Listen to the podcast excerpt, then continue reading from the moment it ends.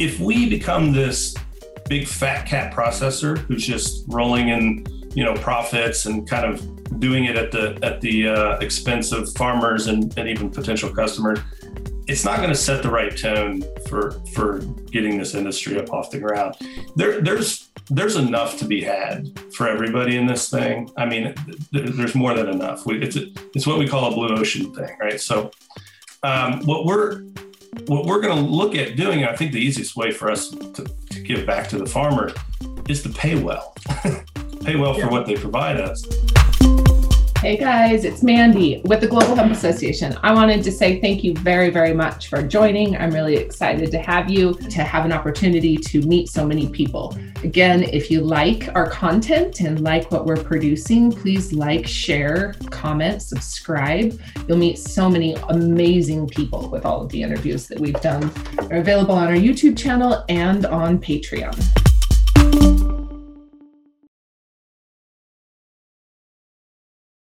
I would love to start with an intro from you guys. Tell me a little bit about who you are. I'm really excited to have you guys both on. I'm excited to have both of you.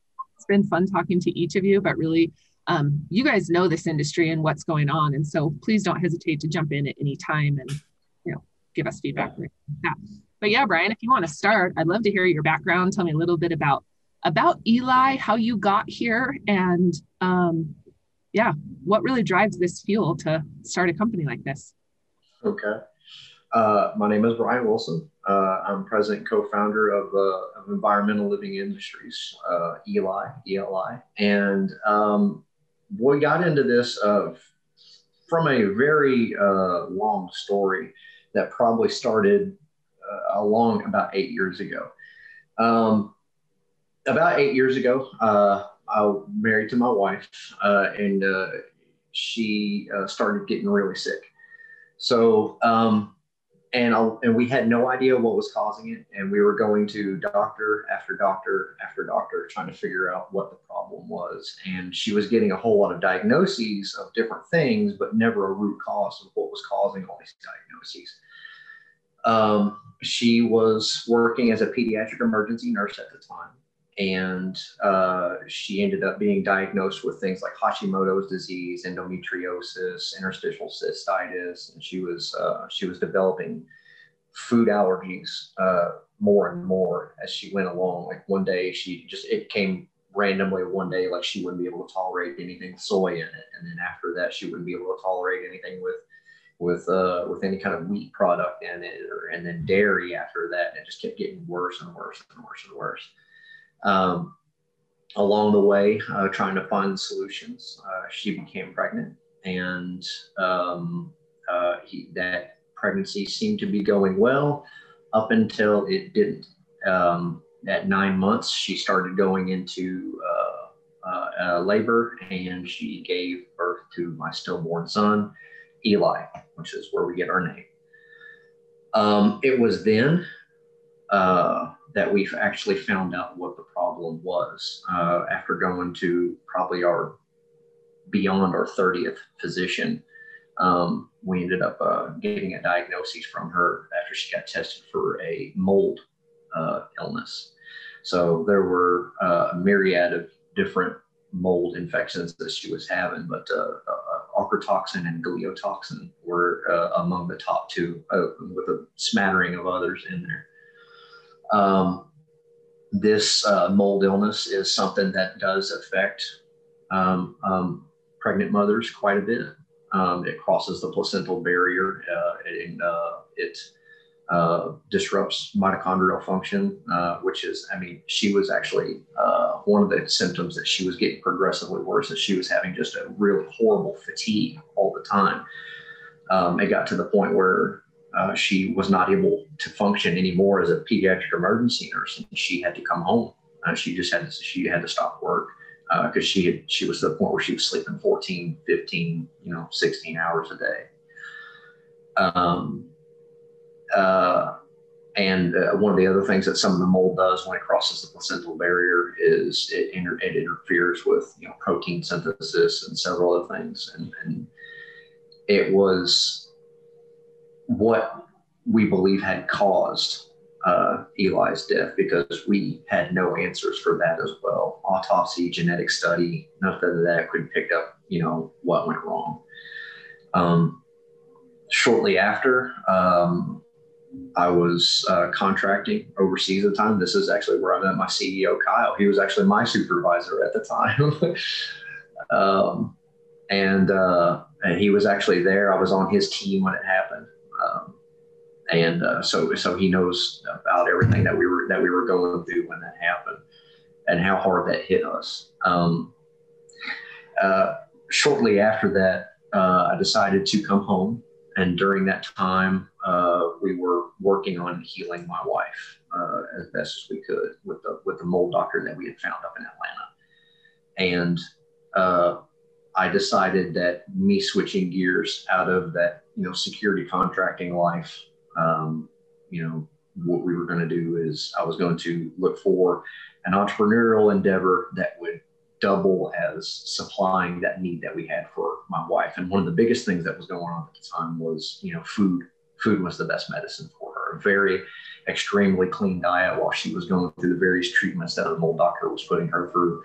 Um, so we were doing. Uh, I was starting up a. Uh, getting into aquaponics and small scale, you know, high yield growing systems and, you know, mar- uh, you know, farm table marketing, growing food and all that. Um, and uh, along the way of trying to find some of the other things that would help uh, her heal, we'd come across the fact that uh, the house that we were living in um, uh, was actually part of the problem. The construction methods that uh, that are predominantly used today was one of the main reasons why you know the house one had mold in it, which was causing an autoimmune uh, kind of a collapse in her, which is another effect of the the uh, um, effects, not the spores, but the, the toxins that give that, that mold gives off. It's an autoimmune disruptor. Okay. Um, and along with that, the with the uh, common practices of construction, there's the materials in the house that are off-gassing certain materials. They typically don't bother most people, uh, but whenever you make somebody immunocompromised, then it does. So if somebody just doesn't have good nutrition, or if somebody doesn't have has any kind of ailment that's affecting them. Mm-hmm. Um, you know, you start seeing stories where people are like, "Hey, I realized my dream, and we built our house, and then uh, we somebody got lupus," you know, or or, or some so they start getting oddly sick for some other reason. This is something that once we once we started paying attention to it, we started seeing it a lot more. Like, hey, you know, you just bought a you know a Ford Explorer, and then you start seeing all the other Ford Explorers out on the road, you know. Um, so uh, I came across uh, an individual named Thomas Hoffman. He's now co-founder, uh, vice president with me in the company, and he was talking about getting into hemp processing. Uh, and so I, uh, he was going, wanted to get into CBD. So I was like, hey, this is a pretty cool idea. Let me look at it. Um, and then I started seeing all the different uses and, and all the different areas that hemp could help in and it really seemed like CBD was like a really narrow path. You know, there seemed to be just kind of like you know a, a, certain limitation to what you know CBD could do. And I started looking at all the other areas. Well, what can fiber do? What can grain do? Um, and I liked that a whole lot more. I looked at that and I looked at the benefits of it uh, and all the things that it could create and all the the the massive opportunities that were there. Is like, why aren't we doing this? Why aren't we doing this? So um, I started researching more into it. Just in happenstance, I came across Jeremy Luciano over at GHS Industries uh, on a random Facebook post. Somebody was talking about CBD, and Jeremy was talking about being somebody who sets up processors. So I was like, hey, let me just send a random message out to this guy. So at the time, I was working a paramedic as a paramedic, and there me and Thomas were at the EMS station, just praying a call didn't come in and we ended up having a you know half an hour and a half two hour conversation with jeremy over the phone and just it just it, it ignited it ignited that the whole thing is just ignited from there that was january of last year can I ask, what about the conversation really said, okay, this is where I'm going? Like this is it. What what turned you to say, this is where I'm in? Um, when we started talking about the scale. Okay. Uh, we started out looking at the Canadian Greenfields hemp train Uh, you know, uh, you know, I was gearing more from away from CBD and looking into fiber and one ton per hour system. Hey, that's great. Uh, and just like I said, that happenstance, we started talking to Jeremy, and Jeremy said he had a line on a uh, exclusivity agreement with a company in Europe that was doing, you know, eight to ten tons per hour, and we're like, all right, this thing is a behemoth. This thing is an absolute monster. He sent me the capabilities on it. He sent me a couple photos of it, and instead of it being just this standalone system that fit inside, you know, that fit inside a room, you know, decent sized room this was a massive industrial uh, industrial operation with you know the components integrated into the building itself. I mean, this is whenever you think you know industrial size anything like, like this is you know where people smelt steel. This is where you know this is uh, th- th- this is where massive operation. Yeah, real industrial yeah. scale. This is yeah, this, the the machinery is hardcore. You look at it and you're like, this thing, this machinery could looks like it could take a bomb. Looks like you could hide inside of it. so, Only you would say that. Only yeah. hide inside of it or a bomb. that, yeah, that's that's the military background. I did, yeah, I didn't say that. Uh, uh, both uh, me and Kyle are both military background. I was special operations infantryman with the 75th Ranger Regiment. Uh, and that's how we had, that's when I got into security contracting after that. And, uh, in between there, I worked as a paramedic and a firefighter for a little bit. So no business experience whatsoever, but it seems whatever I'm doing seems to be working so far. So we're just going to keep trying. but, uh, thank you both for your service. I'll throw that in real quick. Thank you. thank you. I appreciate it. Thank you.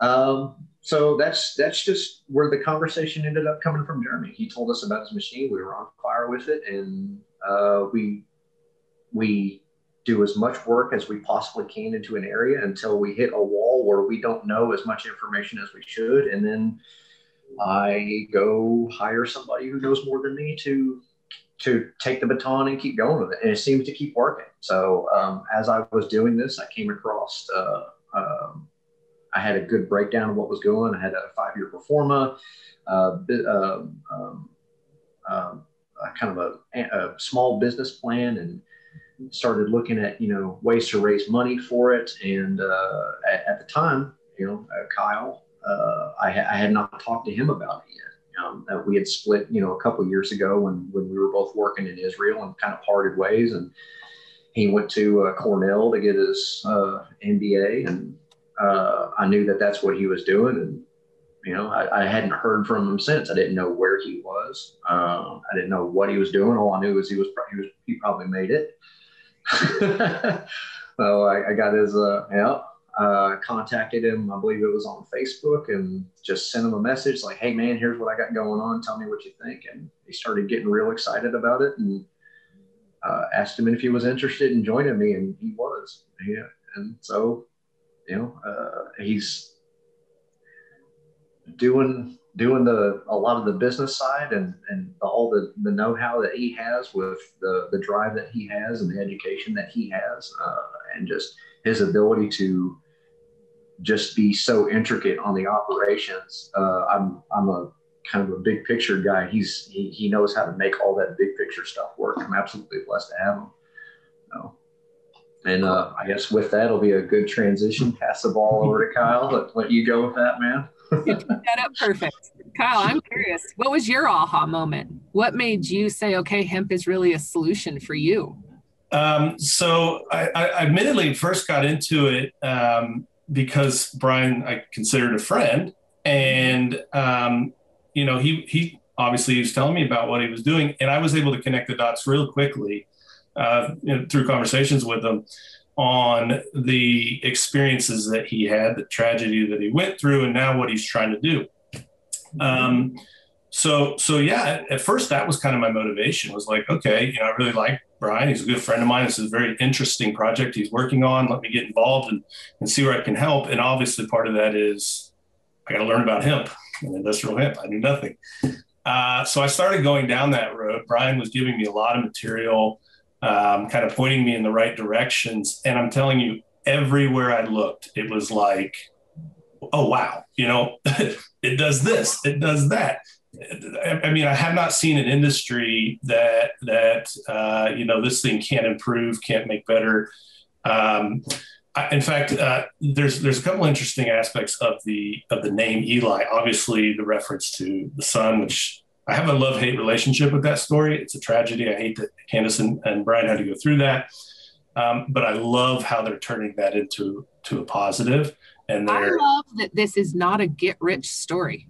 Yeah. This is finding a solution. And it, yeah. I mean, more and more our consumers want a story. They want yeah. to know. And unfortunately, you nailed it. Yeah.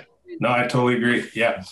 Um, but, but, you know, the, the, the name Eli obviously abbreviated re- refers to that. Uh, which is which is incredible. It's kind of always reminding us what our mission is and why we're doing what we're doing.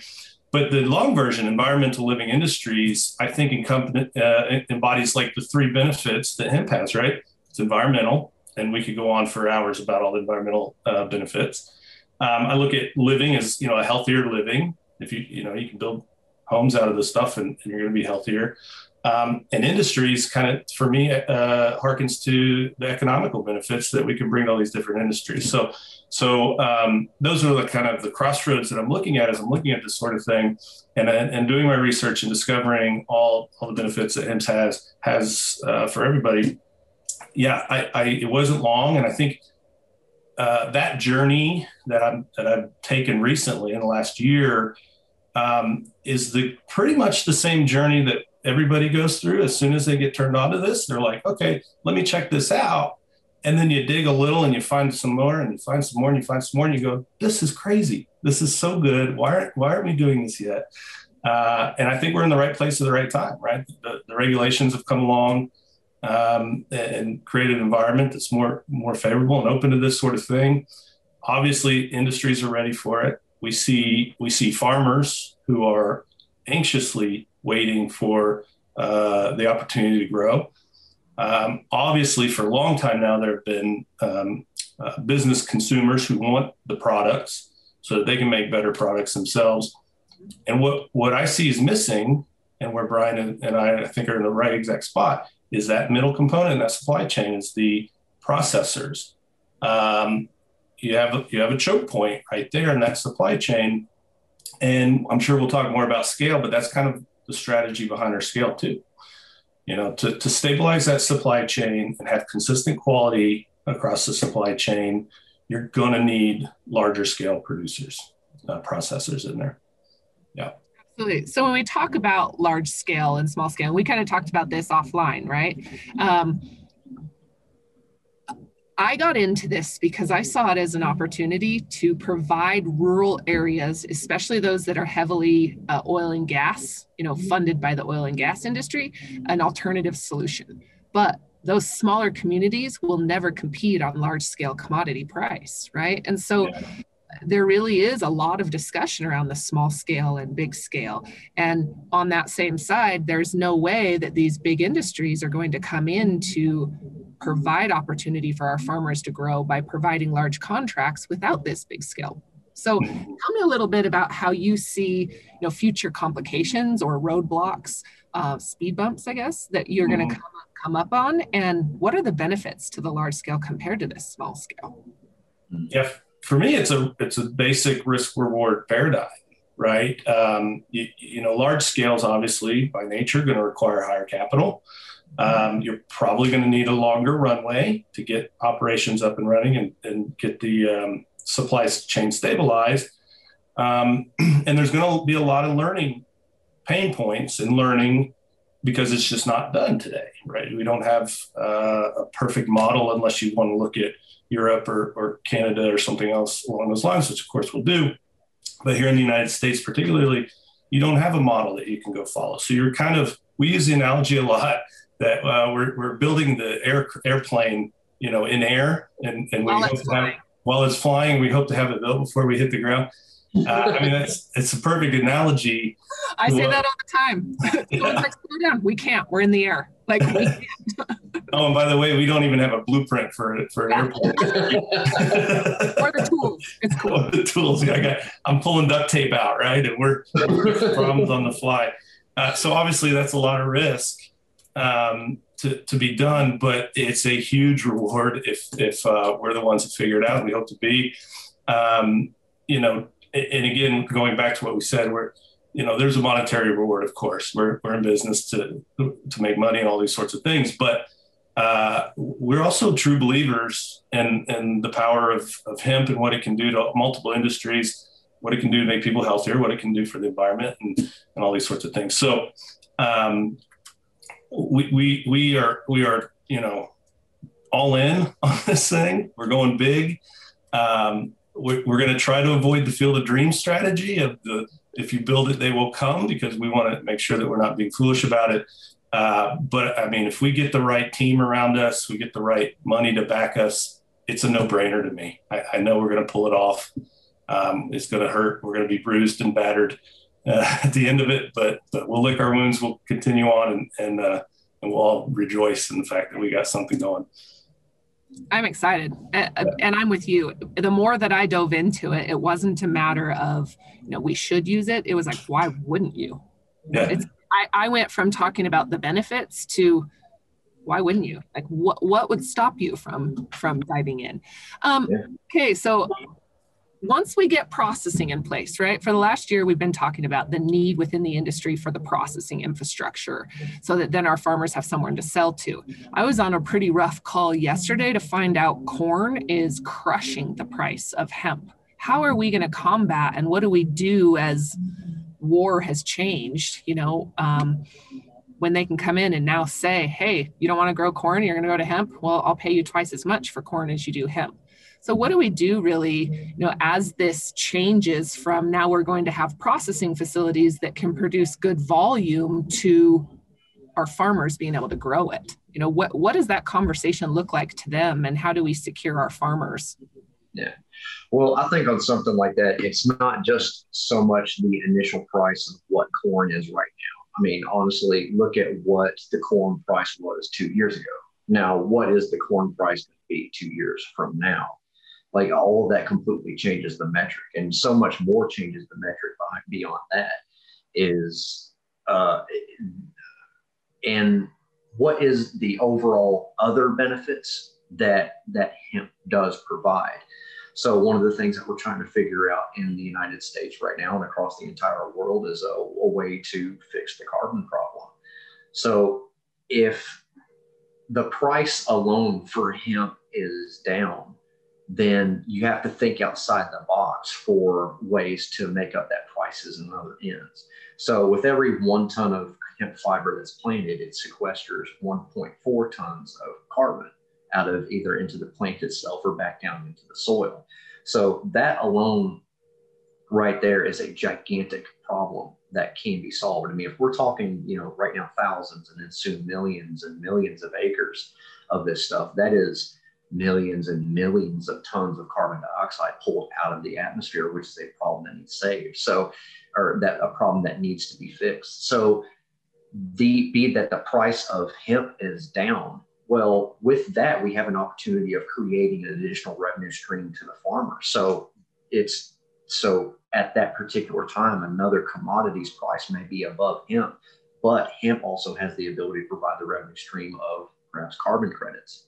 So a farmer is receiving carbon credits for all of that tonnage of carbon dioxide that they're pulling out of the atmosphere, which would put it over the top.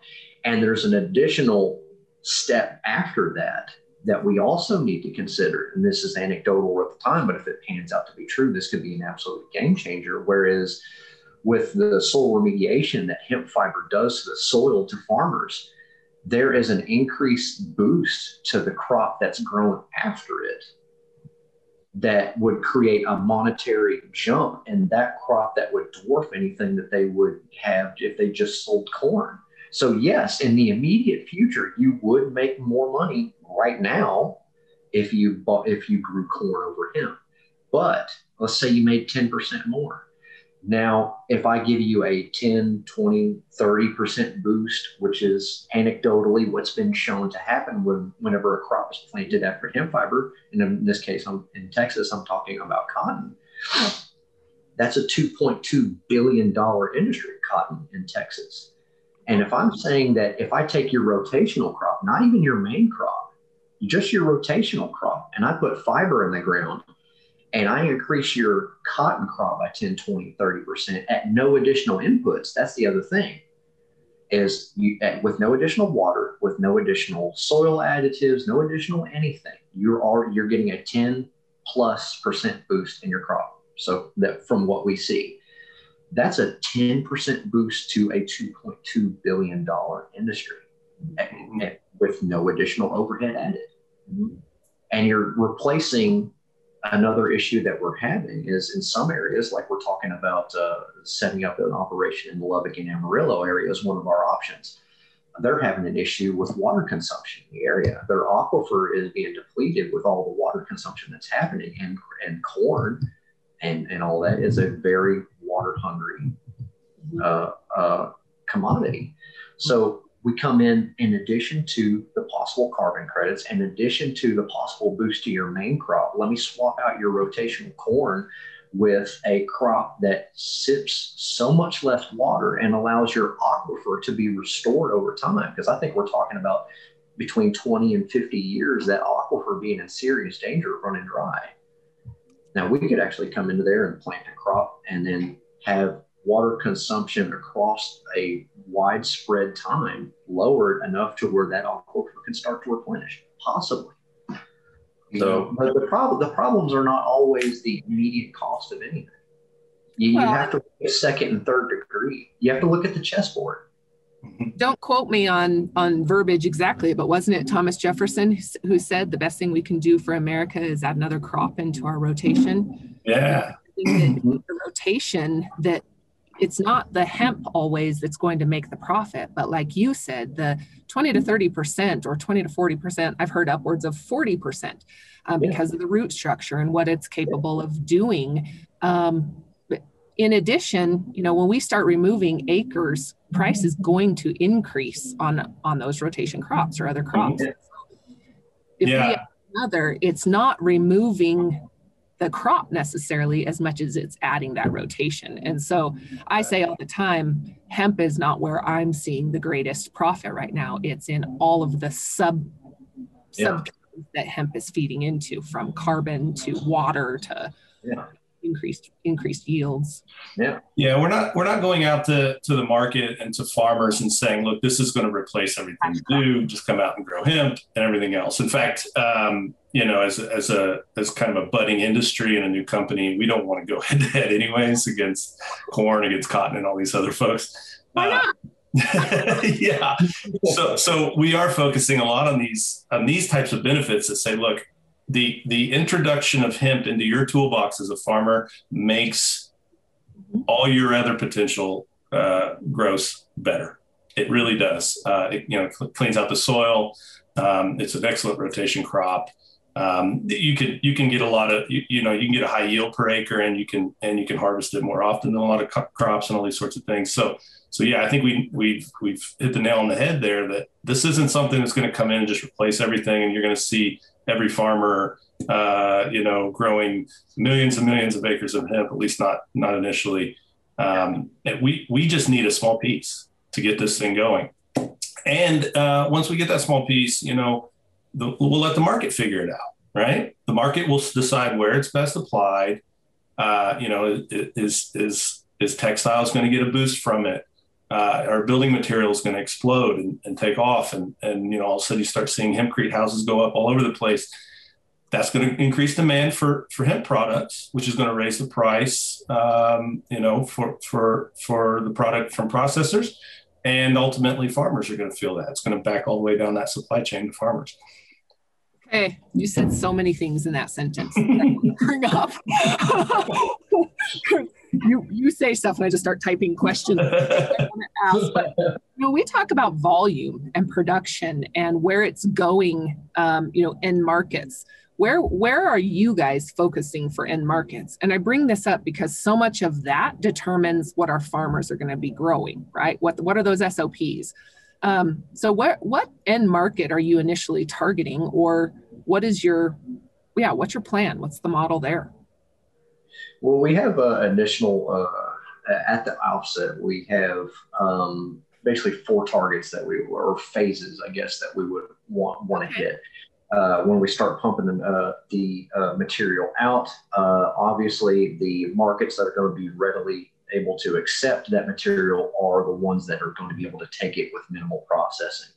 Uh, with that, you're going to, you know, say hurd material comes out. Well, the markets that can just take that hurd material or and just use it as is are the ones that are going to have the first jump on it. So, I mean, simple markets like animal bedding and, and, uh, and, and building materials, yeah, that, that where you can just take it, mix it in a slurry with a couple of other, with a couple of other ingredients, uh, and uh, and and that's that's super easy uh, once you start getting into you know phase you know two three four and all that then you start to see like hey you know we can take this you know long bast fiber and we can start putting it into degumming and cottonization further processing it into uh, uh, a textile. Um, you know uh, initially you could probably take uh, phase one phase two and put it towards unwovens you know things like that like you know grow mats and, and know, yeah. simple things along that. And that and that's perfectly fine. And that's where the industry never eh, eh, that's where the industry needs to start. I'm under no compunctions thinking that we're automatically going to open this facility and then start funding Elon Musk's, you know, you know, Tesla cars and batteries and battery technology and start putting out graphene and all that. We're going to put that out there. I, am giving a shout. I, I, mean, if if uh, if Mr. Musk would like to give me a call and start buying material for us, obviously I'll take that call. You know, I'll, I'll pencil him into the schedule there somewhere. uh, but but right now, start start modestly, start humbly. You know, uh, you know, if you're starting up an industry, sell to absolutely anyone who will take the material that you're producing. Let everyone get a taste for how great this material is put it out at the lowest possible cost that you can so people can start getting out there and making mistakes with it and innovating with it and finding more more uh, um, um, uses for it. Uh, because I mean right now I mean we keep hearing it. It's got 25,000 it's got 50,000 different uses and all that. It, but well, no one can get any of it. Yeah it, it's let's let's go low ball and say it's 25,000 different uses but one of those uses is plastic. Extrapolate that out you know. Uh, so then now what number? Now what numbers are we talking? You know, and and when we're talking about problems, going back to the earlier, you know, talking about costs is like, okay, well, we're sort of solving a carbon dioxide problem. We're also solving a problem with energy energy consumption about making these making these houses out of hempcrete where you're using 20, 30, 40% less electricity to, to keep them heated and cooled. Uh, and now we're talking uh, about um, using uh, the, the material for bioplastics to make a biodegradable plant-based plastic to get away from the petroleum base.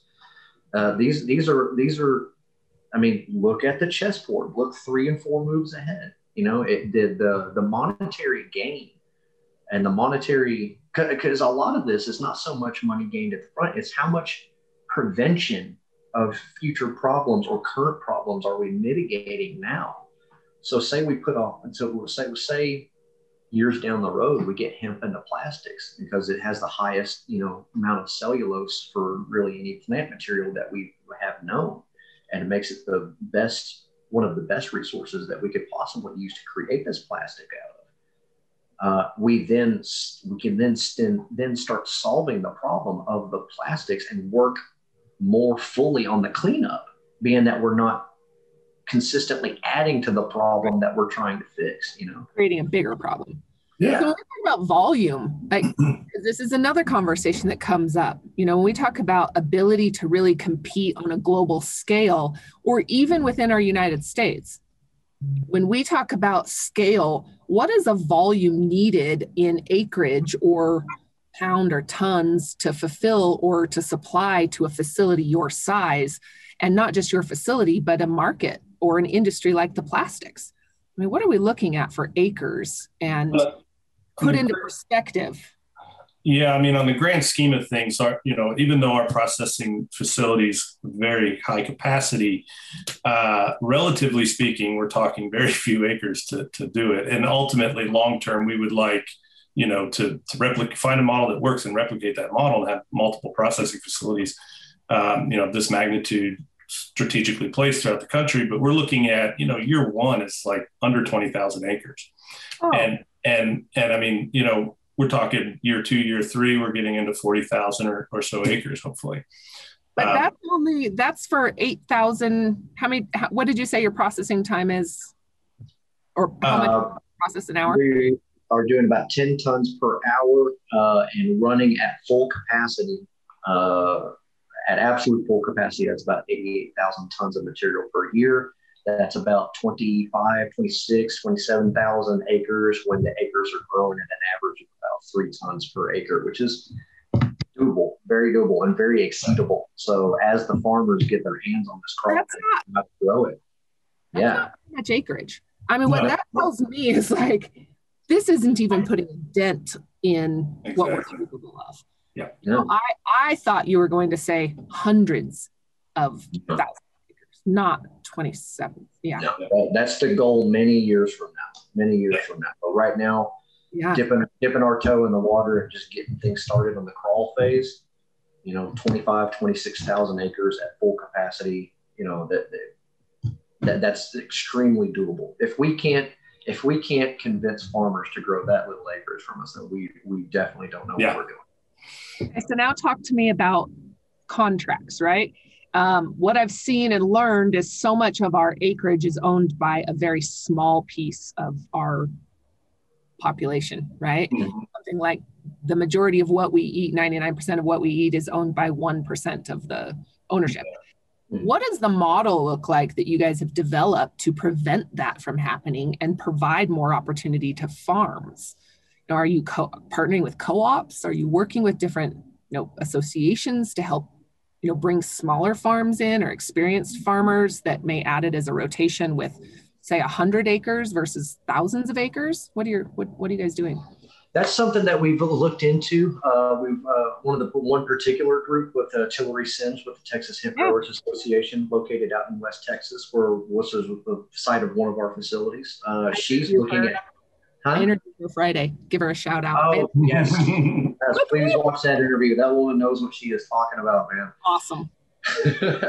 yeah. Uh, but uh, she is talking about getting a, a, coalition of farmers together. A lot of farmers are old school. They don't want to do co-op. You know, they're very. I want to. You know, I'm. You know, I want to handle my business. You know, and, and that's an admirable trait. And you know, there's going to be some people that function on that.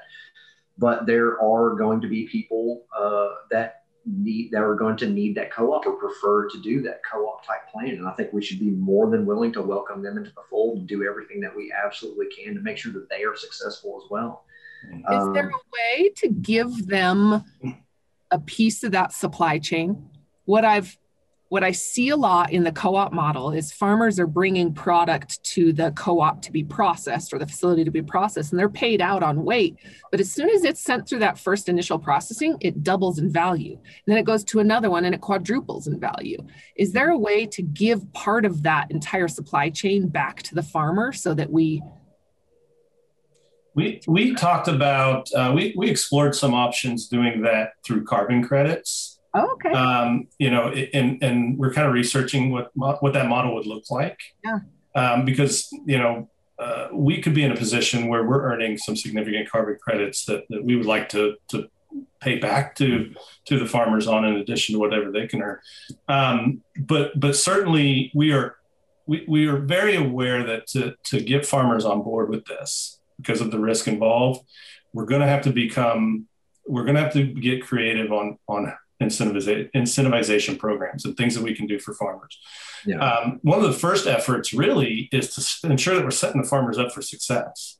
And and you know what that means is doing the doing the work as much as we can ourselves on figuring out what grows best in the region that we're going to be asking farmers to grow in and what are the best practices for for growing and harvesting the crop. Um, I, I would like to have. It's, it's kind of a, a, a hope, uh, you know, on my on my want list is some some real expert liaisons who I can you know give to the farmer. Just say, hey, this person is at your disposal. They will go to you anytime you need it. They will walk the fields with you. They will identify problems before they become too big and figure out how to fix it. Um, you know, so, so things like that is kind of where we're, we're at in this stage of the game is really just trying to figure out that um, uh, those those needs and, and how we're going to manage those. And SOPs, right, based on what product we have. That's something that I've talked a lot about, especially in the textile space, because it is such a unique harvest or crop or certain seed or genetic compared to a kitty litter, mm-hmm. right? Yeah. Um, it, it just completely changes. And so, yeah, I agree with you that having access to a solid team or liaison or SOPs, right, that yeah. kind of guarantees if you follow these steps, it secures your contracts. Yeah, and, and lastly, I would say we, we've we've had conversations internally. Nothing I can really put down yet, black and white, but on how we want to manage, um, you know, potential profit within our organization. And um, because uh, you know earlier on in the conversation, we're talking about our primary goal here is to make this industry work for all the numerous benefits that we've we've identified. Um, if we become this big fat cat processor who's just rolling in you know profits and kind of doing it at the at the uh, expense of farmers and, and even potential customers, it's not going to set the right tone for for getting this industry up off the ground. There there's there's enough to be had for everybody in this thing. I mean, there's more than enough. We, it's a, it's what we call a blue ocean thing, right? So um, what we're what we're going to look at doing, I think the easiest way for us to, to give back to the farmers is to pay well, pay well yeah. for what they provide us. Um, and what like, what's what what are we looking at on a per ton basis, or you know, what is that right now compared to what would be ideal?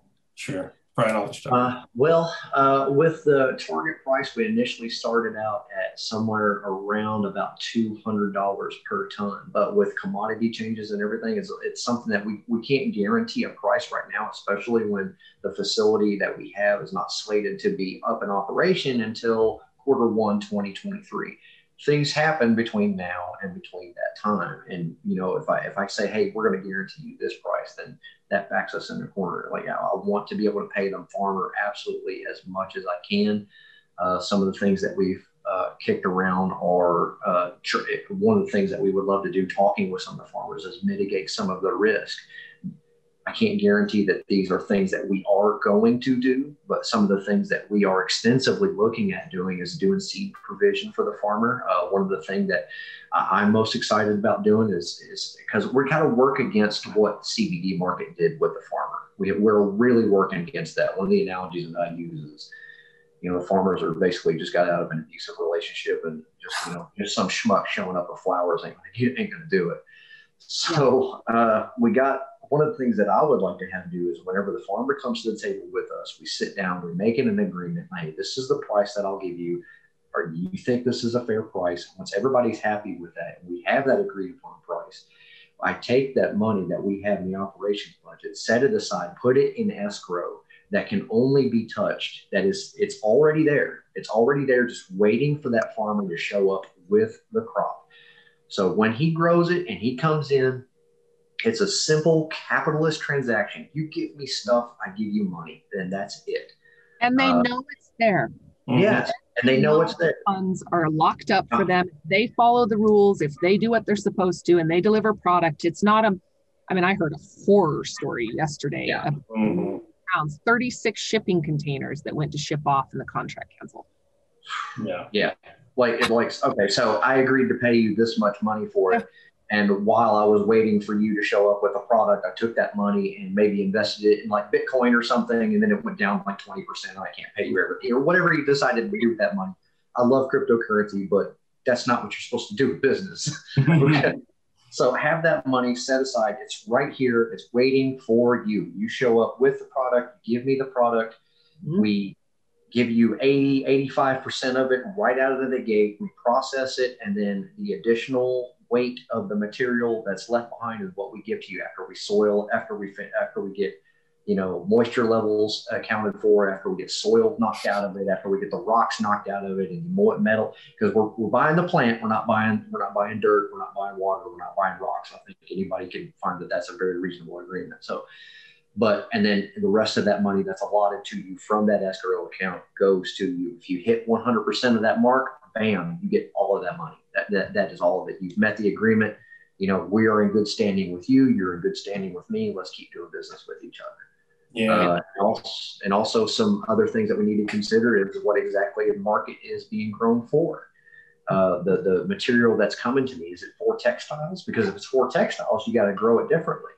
You may have to harvest it at a you know 45, 60 day mark before you know while that fiber is still young and while it's still more supple and soft.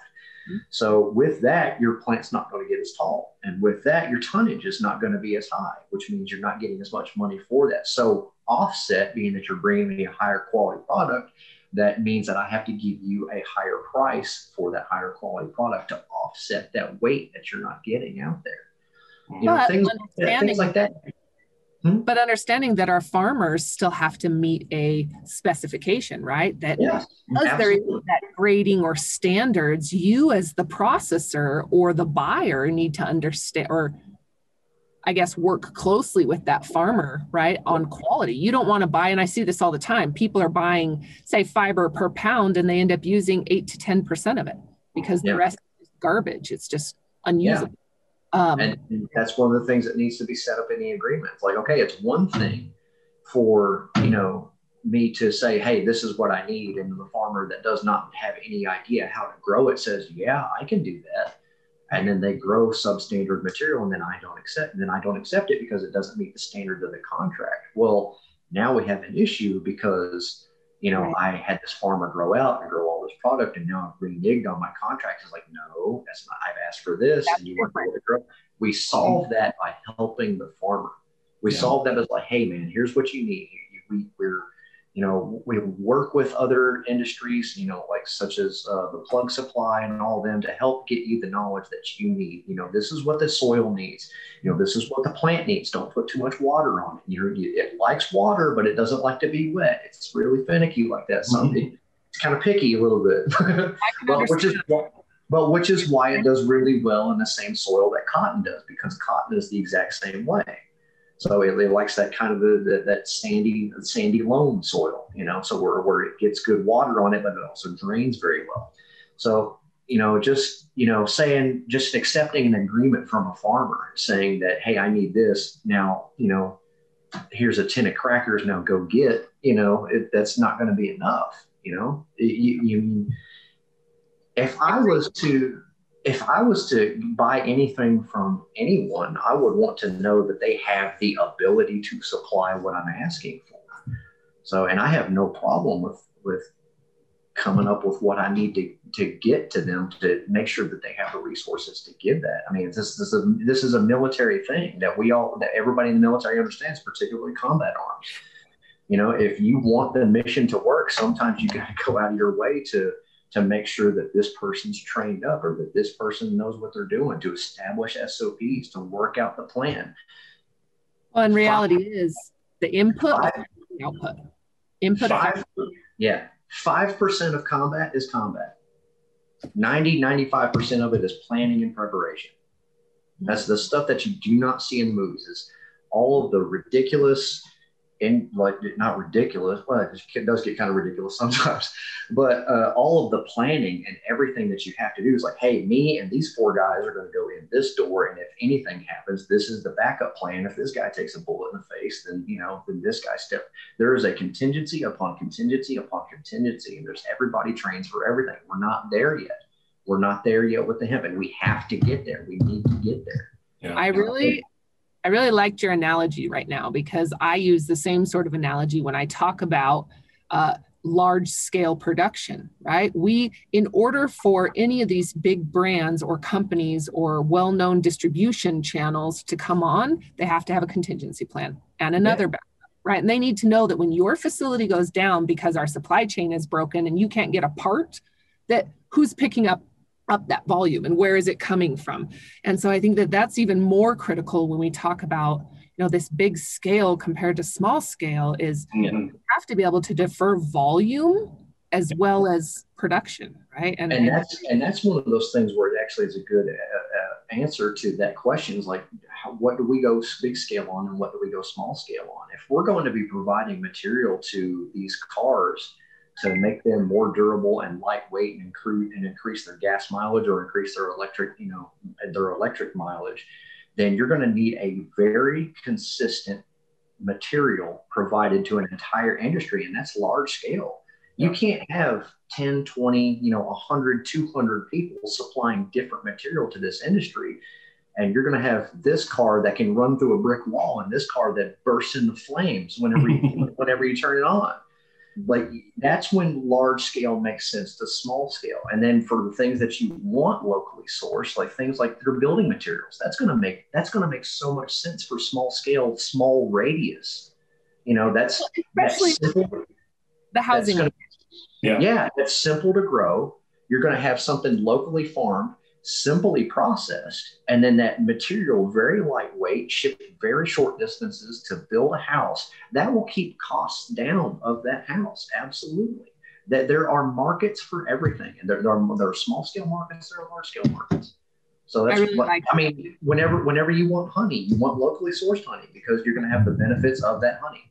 You don't want you know corn syrup from China. You may want it, but it means you're not getting everything that you could be getting out of it. You know, you just cut the benefits. You lose some.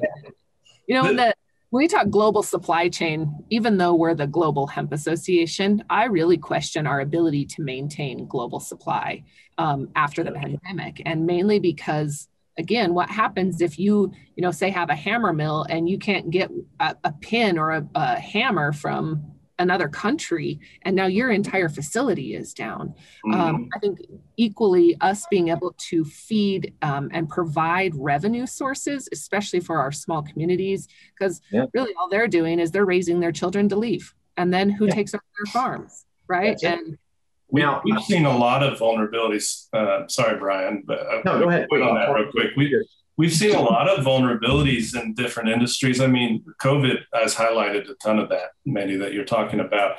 Um, but I'm also thinking of the uh, you know the incident they had in the Suez Canal recently that, that, just blocked everybody from getting supplies and like shut down like a quarter of the global economy or whatever it did for, for a certain amount of time. Uh, so I think in general, people across the world are looking at you know how do we do things a little more regionally or locally so that those vulnerabilities aren't magnified uh, across a global scale and we can and we can do things a little bit better um, and and kind of along those lines you know when we're talking about this nationally um, Brian and I have had a lot of strategic conversations on the benefits of being kind of a first mover, right? The first mover advantages and all these sorts of things. And what's what's odd about this is because it's such a new industry, those benefits are kind of turned upside down on their head in some ways. I, I, I for for what we're trying to do here, I don't know that we want to be the only hemp processor uh, in the country. Uh, you know, we need to. I, I, heard actually somebody use the term, and I can't re- remember who it was to give them credit, but it was on one of your calls. Uh, coopetition was the term, and I love it. I'm going to take it. Um, we need, yeah, we need to have a certain level of competition between processors, large, small, large, medium, and small, to, to, because the most important thing right out of the gate is stabilizing the supply chain. Until we until we get the supply chain stabilized, big players who who, who are in bioplastics, uh, uh, large players who are in um, or who are just in plastics looking to switch to bioplastics, large players who are in textiles. You know, you're talking your Levi's and, and your and your you know your big companies that like to you know, produce lots of fabrics and things. They're not going to look at us. They're not going to take us seriously until we can show consistent. Brian hit that word on the head: consistent quality and stable supply chain operations. Um, and the only way, in my vision, that that's going to work, at least in the next four or five years, is if we all kind of work together uh, to make this thing to make this thing work, and and we will because on the other side of that is plenty of of uh, uh, of the pie for everybody. And I think reality is it's I mean it's kind of been shown and some of the gentlemen that we've spoken about earlier today put into perspective to, for me when they told me how many processing facilities of this same size we would need to fulfill kitty litter within the industry and it's something oh like gosh. 100 facilities yeah. right and knowing that your facility is not going to create the exact same specifications as someone else's processing facility. And until we know what the standards are on the end for those 25,000 products, like you said, we have to have the variety and you have to be able to shift and say, hey, this product doesn't work for me, but this one does. And this one over here actually works better for this industry. You know, yeah. like you said, textiles, plastics, biofuels, um, and then food and grain. You know, we're yeah. talking entire new market that just isn't hardly even discussed very much. Yeah. Um, yeah. That yeah, I'm with you, and I really respect where you guys are in this focus on building the supply chain and building the industry, not at being the one and only, right? I mean, we talk big scale. I think that's what scares the small scale is mm. oh, they're going to come in and take over. And you guys just don't have that mindset at all. I mean, it really is, there's benefits to being first. And to say it's not about money at all would be foolish. I mean, none of us are working for free. However, Burger, Burger, you know, Burger King exists, you know, McDonald's exists. and, you know, Mama's Country Kitchen also exists and feeds yes. that community as well. Like all, like all of these, all of these ecosystems coexist. They're large and small, everything. This, this, this yeah. exists on every scale.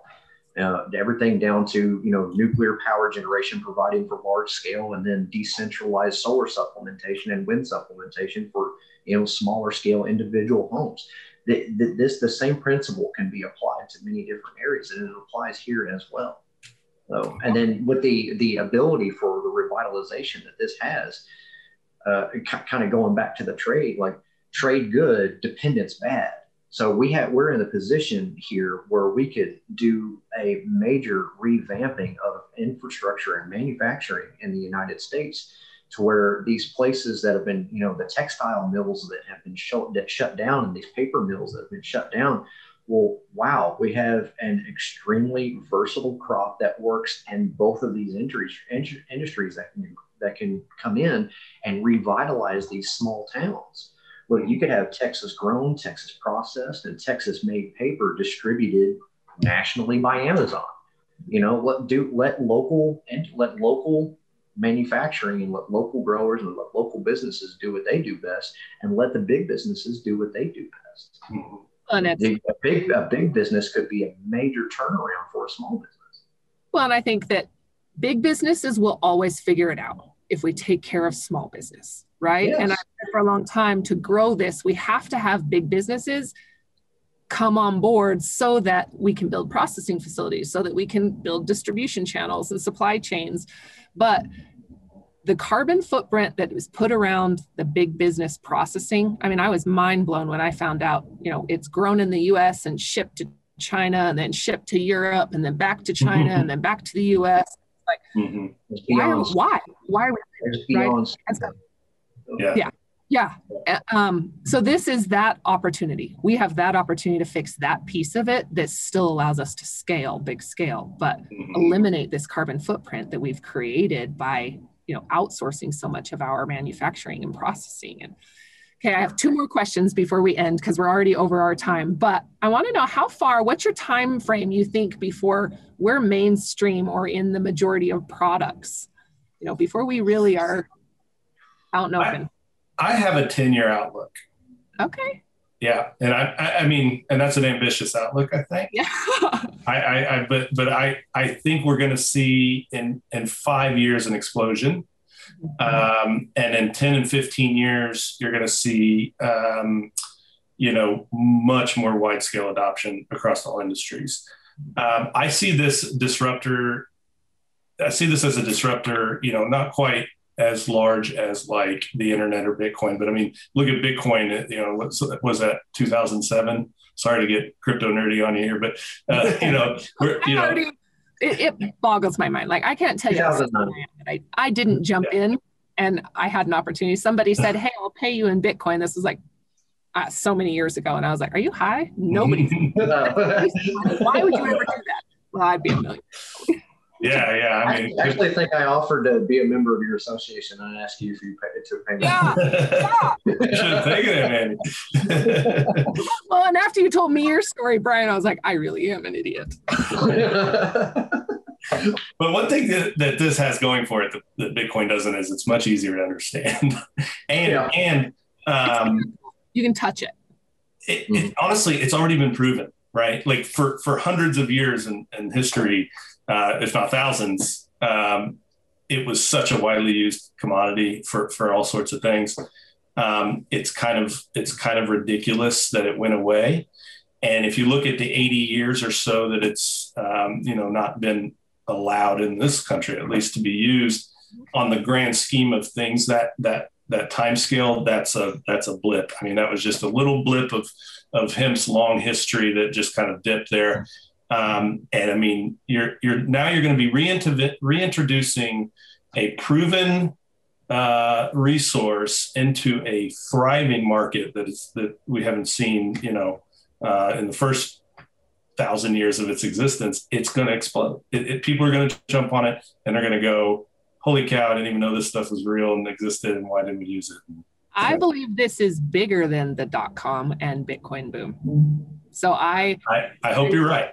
I really because the dot com boom, or I compare pretty comp- like competitively, that those are vehicles to drive business. I feel like mm-hmm. hemp is the same. Hemp is a it's a vehicle, not an industry in itself, and it's something that's going to be in every single one of these industries. Let me know, let me give never, you one. Sorry. sorry. You're okay. Go ahead. Uh, one statistic that, that lends to what you're saying and, and kind of that that um, that uh, optimistic outlook. It, I, I just saw this. It was like one percent if we, if we got 1% of the US farmland to be used to grow hemp, it would absolutely replace wood and pulp deforestation. Just 1%, which is like, which is like 20 million or so acres, give or take a few. Um, so, so, I mean, you can imagine that's, that's, that's a huge disruption to a, you know, lumber, right? That's lumber's going at that point, lumber's going, oh gosh, what do we do? Uh, we got to fight it or we got to get on board. But, but I mean, that's such a small percentage of, of farmland, and and and there there is a, a huge uh, uh, problem that you've just solved right there is deforestation with erosion, uh, you know, uh, pollution, and all these sorts of things that go on with that. You've just switched it over to farms, and now you're growing uh, everything you need for for uh, pulp and wood, and one one percent of the of the land.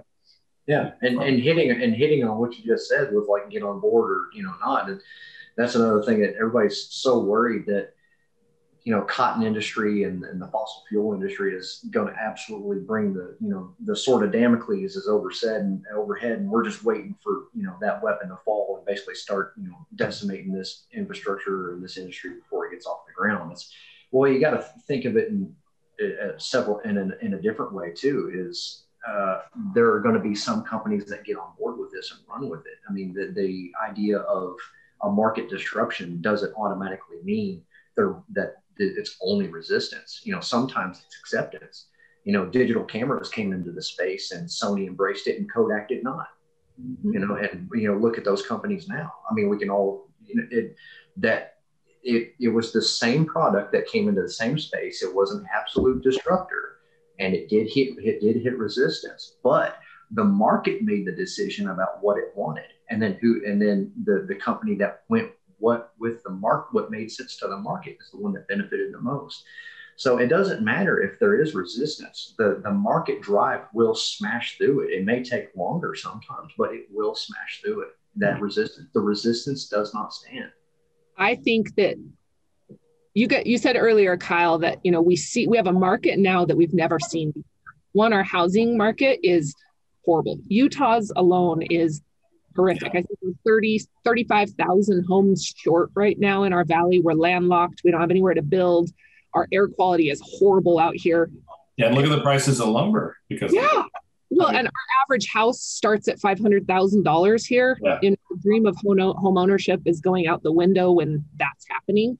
Mm-hmm. Uh, and then yeah. you, you said something else I was going to bring up, Brian. We were talking about, remind me what you just what you were talking about. Uh, market resistance versus. Oh. You know, that, and this is the first time that we're seeing a consumer driven market. You yeah. know, consumers care about sustainability. They care about what's happening on production side. They want to know it's ethically sourced and ethically made. Yeah. You know, well, that, that's the thing is not only is this a better product, it's both. Yeah. It's it's the benefit of being both. That's what makes this so killer.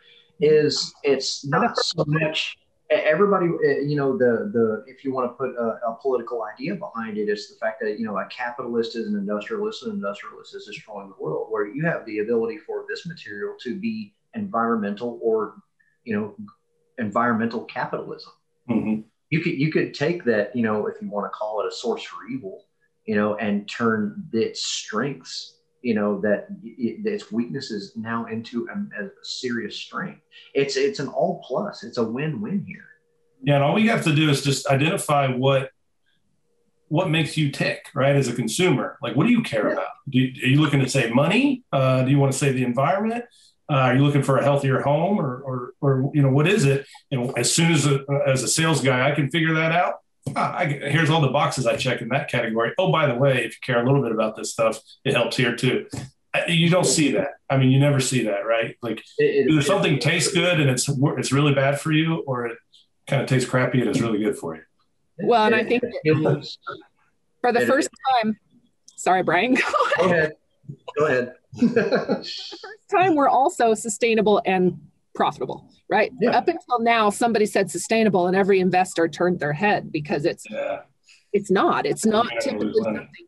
Yeah, you're going to lose money, or there's no opportunity. And so, I think this again is there's so many firsts and so many reasons as to why we should versus why we shouldn't be. So where last question and then we'll sign off because we're way over. But i'm curious where where are you guys headed next? What's the next step and how can we as an association or anybody that's listening really help?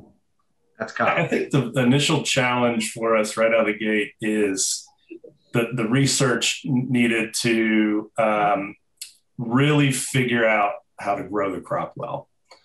Um, I, I, you know obviously we don't want to be in a situation where we have this awesome shiny facility. We cut the ribbon. We're sitting there, and then we go. Nobody can nobody can do what we need to to supply this thing. So um, we have we have a lot of good things going on right now on that front. Working with people that we need to work with um, to set those farmers up for success because their success is our success. So so that's the initial I think really big challenge right now that we're looking at in terms of the macro view of the industry is just like um, you know if we're going to be a large scale processor, um, is is the supply going to be able to to, to meet that demand? Um, and and it's on us to figure that out and, and provide that knowledge, information, and, and everything we can to the farmers so that we set them up for success. Okay, so there is a group of um, leaders in the industry getting together, 50 to 100 of them quarterly. I'd like to invite you guys.